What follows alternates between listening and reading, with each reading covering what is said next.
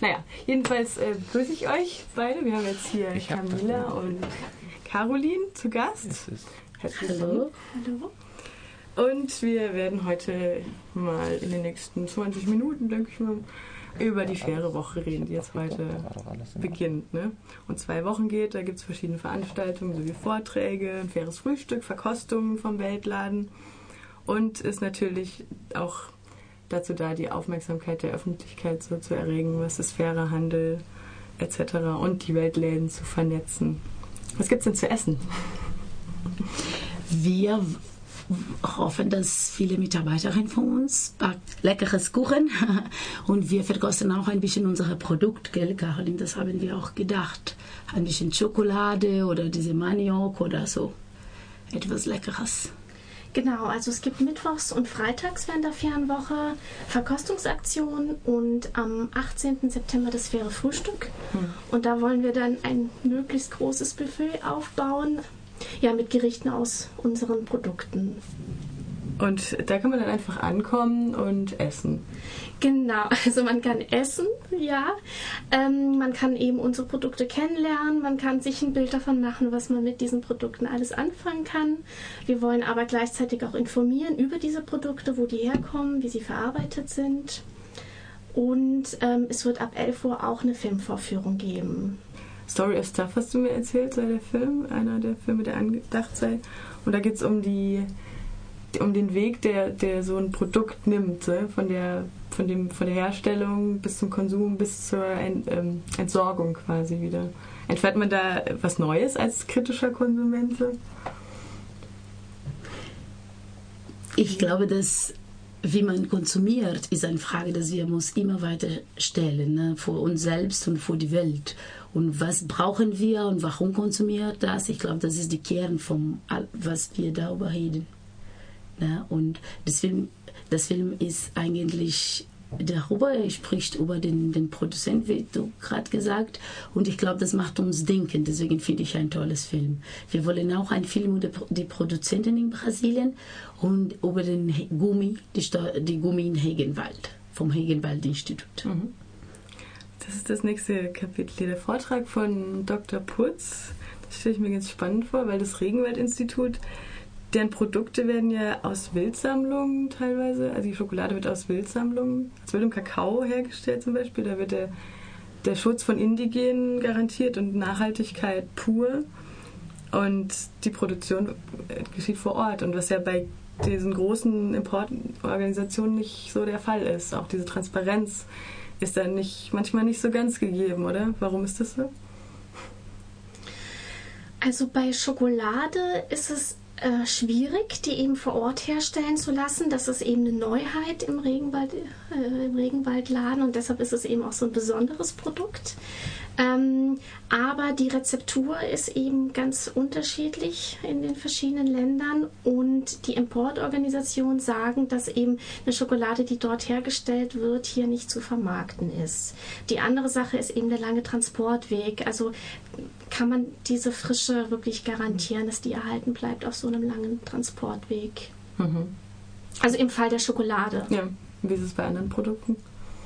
Beim Kunsthandwerk ist es eben so, dass das eben äh, fertiggestellt wird vor Ort.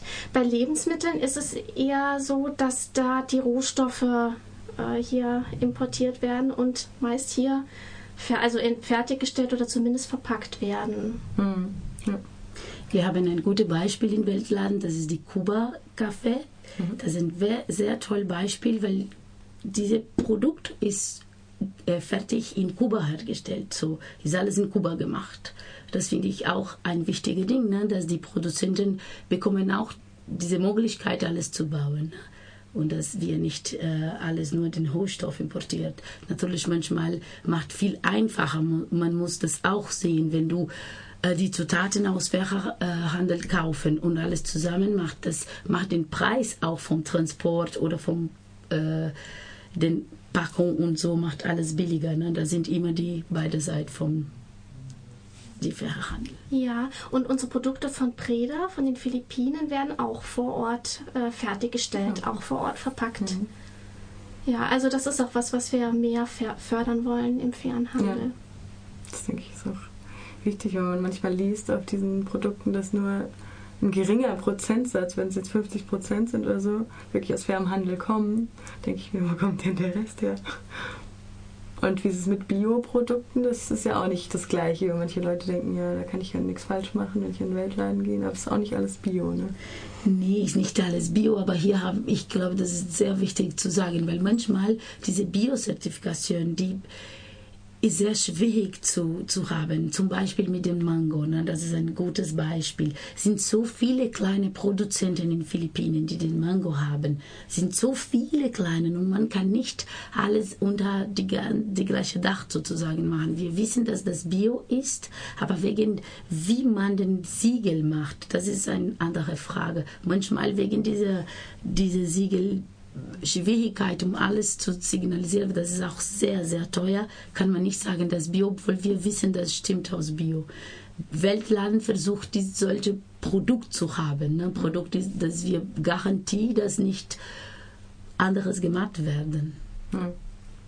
Ja, kommen wir mal zurück zur fairen Woche wieder. Es gibt ja zwei Vorträge, die, einen diese Woche von dir, Camila, und von diesem Dr. Putz halt vom Regenwald-Institut. Und dann gibt es nächste Woche noch vom Reginaldo Vicentin, heißt er. Das ist ein Produzent, der aus Brasilien kommt. Ein Orange-Produzent. Er ist die Leiter von der Kooperative, die die Orange zum Deutschland oder zum, ja, zu der Verhandlung, nicht nur Deutschland, aber das für Verhandel verkauft. Mhm. Und der hat Transfer ihn eingeladen, das Siegel, gell? Und wie verträgt sich das dann mit der CO2-Bilanz?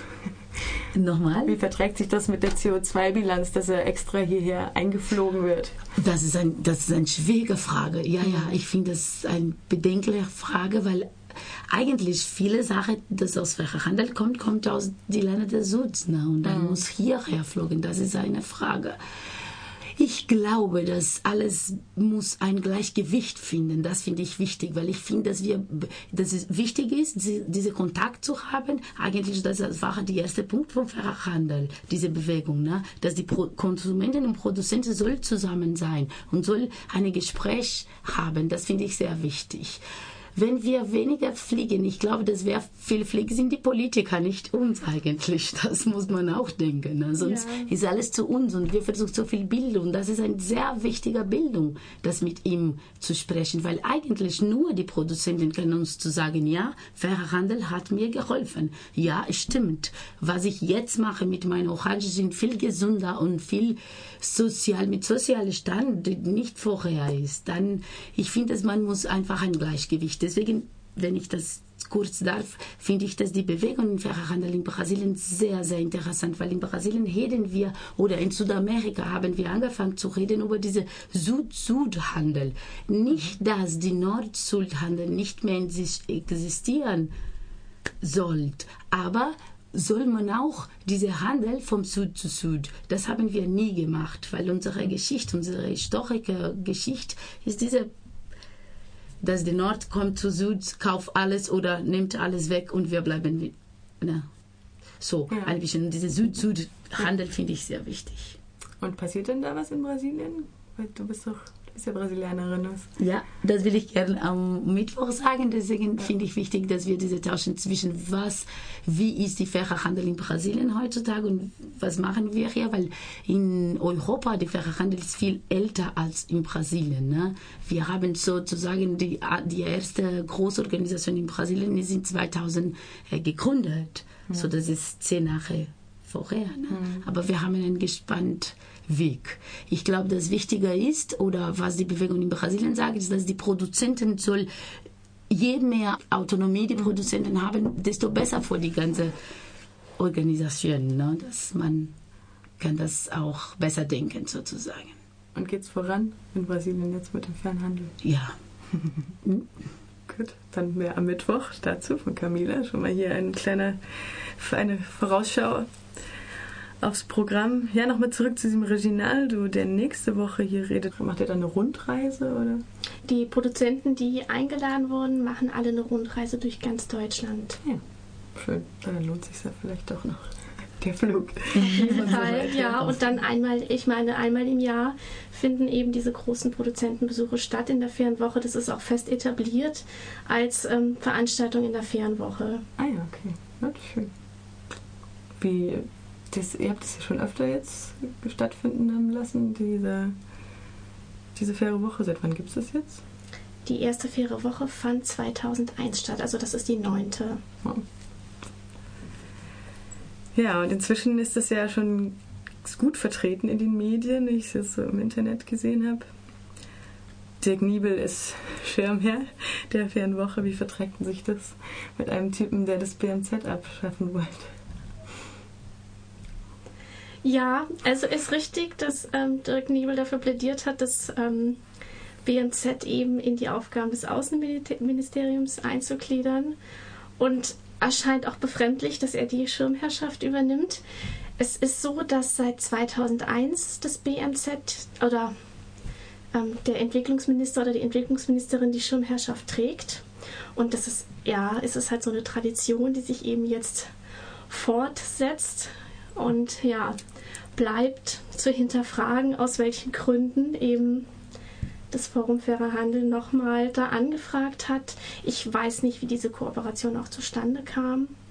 Das BMZ unterstützt die Faire Woche auch finanziell, möglicherweise mit ein Faktor. Hm. Aber es geht natürlich auch darum, das Ganze medienwirksam zu gestalten und Aufmerksamkeit zu erregen. Medienwirksam ist es allerdings, was ich da so gelesen habe. Das meiste findet ja irgendwie im Ruhrgebiet, glaube ich, statt ich, wenn ich das jetzt richtig verorten kann, irgendwie mit Starköchen, Talkrunden, japanischen Gästen. Also da geht es ja richtig ab. Wie passt denn das noch mit diesem Grundgedanken des fairen Handels zusammen, mit dem solidarischen Wirtschaften und dem kritischen Konsum?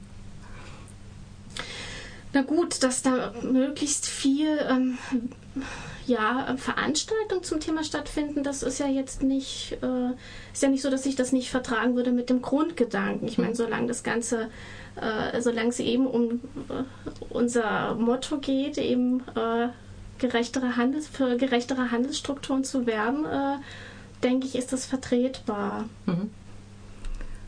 Was machen denn die anderen Freiburger Weltläden hier? Die leider haben, machen nicht so viel, soweit ja. ich weiß.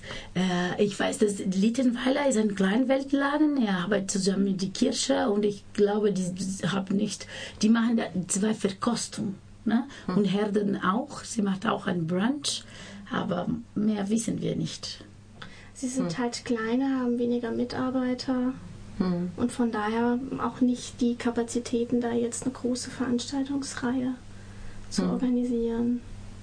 Habt ihr denn auf mehr Kundschaft jetzt nach dieser Fernwoche, nach dem ganzen Spektakel?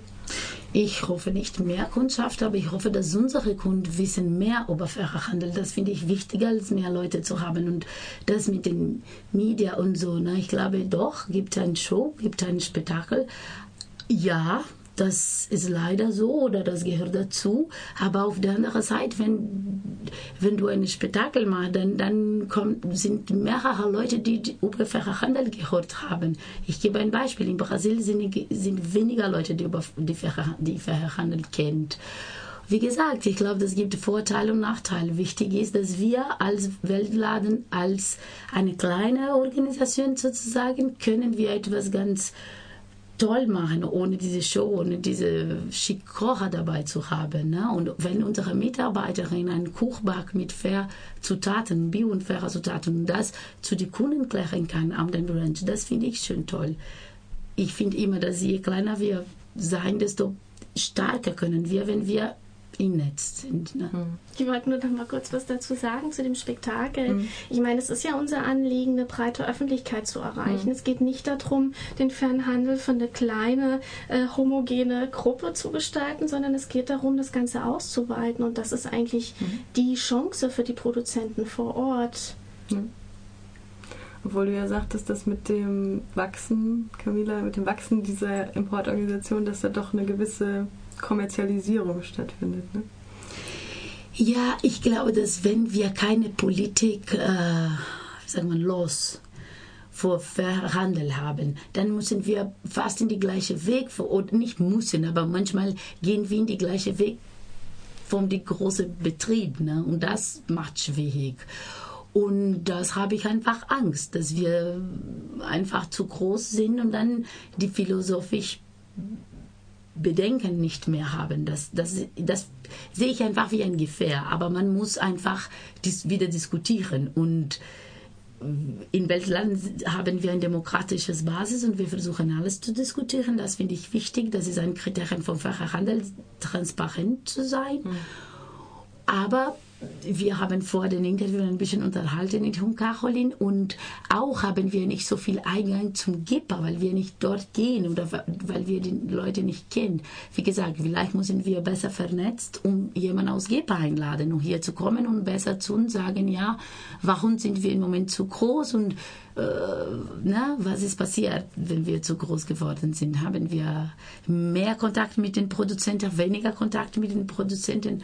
Und das muss man auch machen, ne, fragen. Und was ich ganz toll finde, GEPA, DWP, Pointe, die haben sehr toll Internetseiten und jeder kann dort gehen und Fragen stellen. Mhm. Warum hast du Palmöl oder warum benutzt du? Solche Fragen soll man machen und ja, ja die mhm. Antworten macht Spaß auch zu hören, was die sagen haben. Mhm nochmal auf die Starköche zurückzukommen. Ihr hattet ja auch geplant, noch ein Restaurant zu involvieren im, in der Markthalle. Wieso ist das nicht zustande gekommen? Ja, weil das gibt wieder in den Preis. Äh, Canoa Brasil ist ein kleiner Restaurant in der Markthalle und äh, sie bezahlt weniger für ihre Reise wenn sie vom Handel kaufen. Das ist etwas wegen der Zeit. Wir, haben, wir hatten keine Möglichkeit, das besser zu arrangieren. Und dann vielleicht machen wir doch etwas mit Canoa Brasil, aber unser erster Gedanke war, dass durch diese zwei Wochen Canoa Brasil kocht einfach alle, alle Teller mit Zutaten. Und das ist leider nicht passiert. Aber doch, ich glaube, wir machen einen Tag, wo sie einfach äh, Reis und Bohnen aus dem Weltladen anbieten. Achso, innerhalb der nächsten zwei Wochen? Ja. Ah, ja. Wir haben leider noch nicht den Datum, aber. Und im Oktober gibt es eine Aktion mit der Mensa, also mhm. auch ein Aktionstag. Da bietet die Mensa ein faires Gericht an und wir werden mit dem Weltladen dort sein und die Leute ein bisschen informieren zum fairen Handel.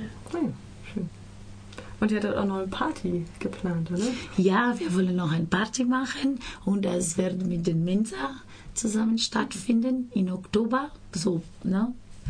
Wir wollen tolles brasilianische Musik machen und ein Fair Caipirinha trinken.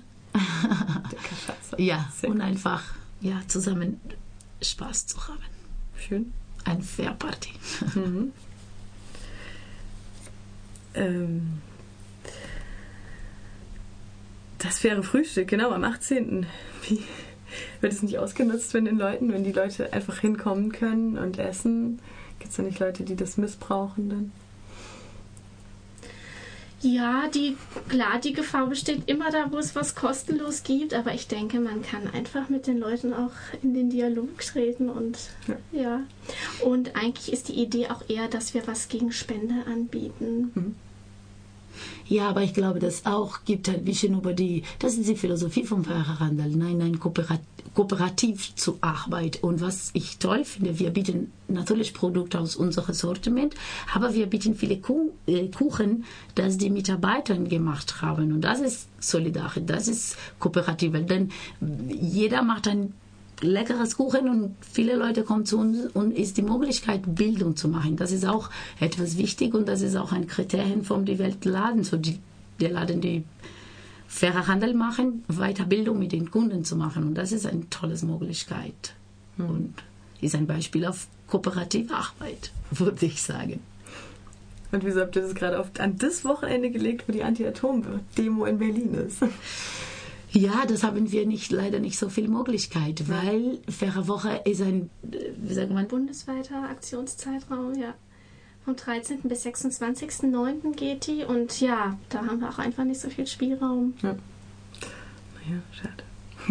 Aber ich glaube, es gibt Leute, die interessiert über viele. Ne? Muss nicht alle über Verhandel oder Arbeitsatom oder ich glaube, es gibt genug Leute. ja, also in der Fernwoche finden über 1000 Veranstaltungen statt und es wird schwierig sein, da äh, nicht ja, Dinge so zu legen, dass es nicht parallel läuft. Ja, gut. Ähm, in der Ankündigung der Fernwoche sieht man ja auf so auf diesen Postkarten und auf den Plakaten eine hübsche weiße Frau mit schönen Zähnen, die ein Latte Macchiato grinsend löffelt. Was gibt es daran auszusetzen, an dieser Darstellung? Camila, du hattest da Kritik geäußert. Ja, weil ich glaube, dass wie kann ich das besser sagen? Ich glaube, dass irgendwie, oder fairer Handel bedeutet für mich etwas ganz wichtig, wo man einfach andere Way of Denken, wie sagt man, weiß, dass du einfach fängst zu, zu andere, andere Handel zu bilden, ein anderes System zu haben. Das wollen wir. Wir wollen äh, weg vom Klischee zu sein. Wir wollen einfach äh, eine Solidarität zwischen Menschen. Das ist der fairer Handel für mich. Das bedeutet fairer Handel für mich. Aber ich glaube, das fairer Handel steht auch unter einem äh, großen Dach sozusagen. Das ist die Solidar Economy. Das ist ein anderes Konzept und fairer Handel für mich ist ein Teil von diesem ganzen Ding. Und wenn du mehr solidarisch denken, dann dieses Bild bringt für mich ein bisschen dieses Gefühl, ne? die Leute in die Nord mhm. äh, genießen, was wir in Süd produziert. Ne? Das ist ein bisschen was, ich glaube, man muss weg von dieser Idee sein, sonst bleiben wir immer in die, die gleiche Weg das hat ein bisschen mit diesem Großwerden zu tun. Aber davor haben wir auch ein tolles Erfahrung im Weltladen. Deswegen ist es toll, wenn die Leute zu unserer Veranstaltung kommen, weil wir waren auch kleiner. Wir, wir sind vor wie viele Jahre? 20 Jahre in die Fischerau in ein kleines Ober 30. Ober 30, Entschuldigung, Ober 30. Ich bin seit fünf nur in Deutschland, aber Ober 30 in den Fischerhau und jetzt sind wir größer geworden sozusagen bei der Gerbachau. Ne? Natürlich, das ist äh, interessant auch in unserem Entwicklungsprozess ausladen. Man muss einfach weiterdenken. Ich glaube, dass diese Klischees sind doch nicht gut und ja, also zurück zu dem Bild. Ich denke, dem, die Idee bei dem äh, Netzwerkforum Fairer Handel war, äh, äh, ja, Schlagwort Genuss. Also es geht darum, äh, der faire Handel will nicht den Genuss verbieten, weil damit kommen wir einfach nicht weiter, sondern eben, äh, man kann auch fair genießen. Ich glaube, das ist so dieser, äh, mhm. die Botschaft, die da drin steckt. Aber natürlich, das Bild haben wir alle, hat uns allen nicht sonderlich gefallen. Aber mhm. einfach, um nochmal ein bisschen ja, zu erklären, was da wahrscheinlich gemeint ist. Hm. Das Motto ist ja auch fair schmeckt mir. Schmeckt mir denn ein Unterschied zwischen fair und nicht fair? Das kommt darauf an, aber es ist auf jeden Fall so, dass unsere Lebensmittel ähm, sehr ja, eine hohe Qualität aufweisen. Sind ja, aber mir schmeckt, wenn ich eine Tomate, die ich aus meinem Garten oder dass ich, na, ich glaube, das doch fair schmeckt schmeckt anderes. Nicht, dass man kann alles fair oder alles bio essen, aber gibt oder ich habe ein besseres Gefühl, wenn ich etwas in fairer Handel kaufe, als ich in Aldi, obwohl ich nicht zum Aldi gehe, aber ne, als Beispiel. Ja, ich glaube mir schmeckt besser fair Produkt doch. Was liegt euch denn persönlich am meisten jetzt am Herzen bei den Aktionen in den nächsten zwei Wochen? Also ich würde mich da nochmal Camilla anschließen, dass es uns nicht darum geht, äh, möglichst viele Kunden zu gewinnen, sondern ähm, die, dass ähm, die Idee des fairen Handels oder die, diese Forderung auch gegenüber Politik und Handel, gerechtere Handelsstrukturen zu schaffen, dass die eben Eingang findet in das Bewusstsein der Menschen und nicht, dass es darum geht, da möglichst viele Kunden jetzt für uns zu gewinnen.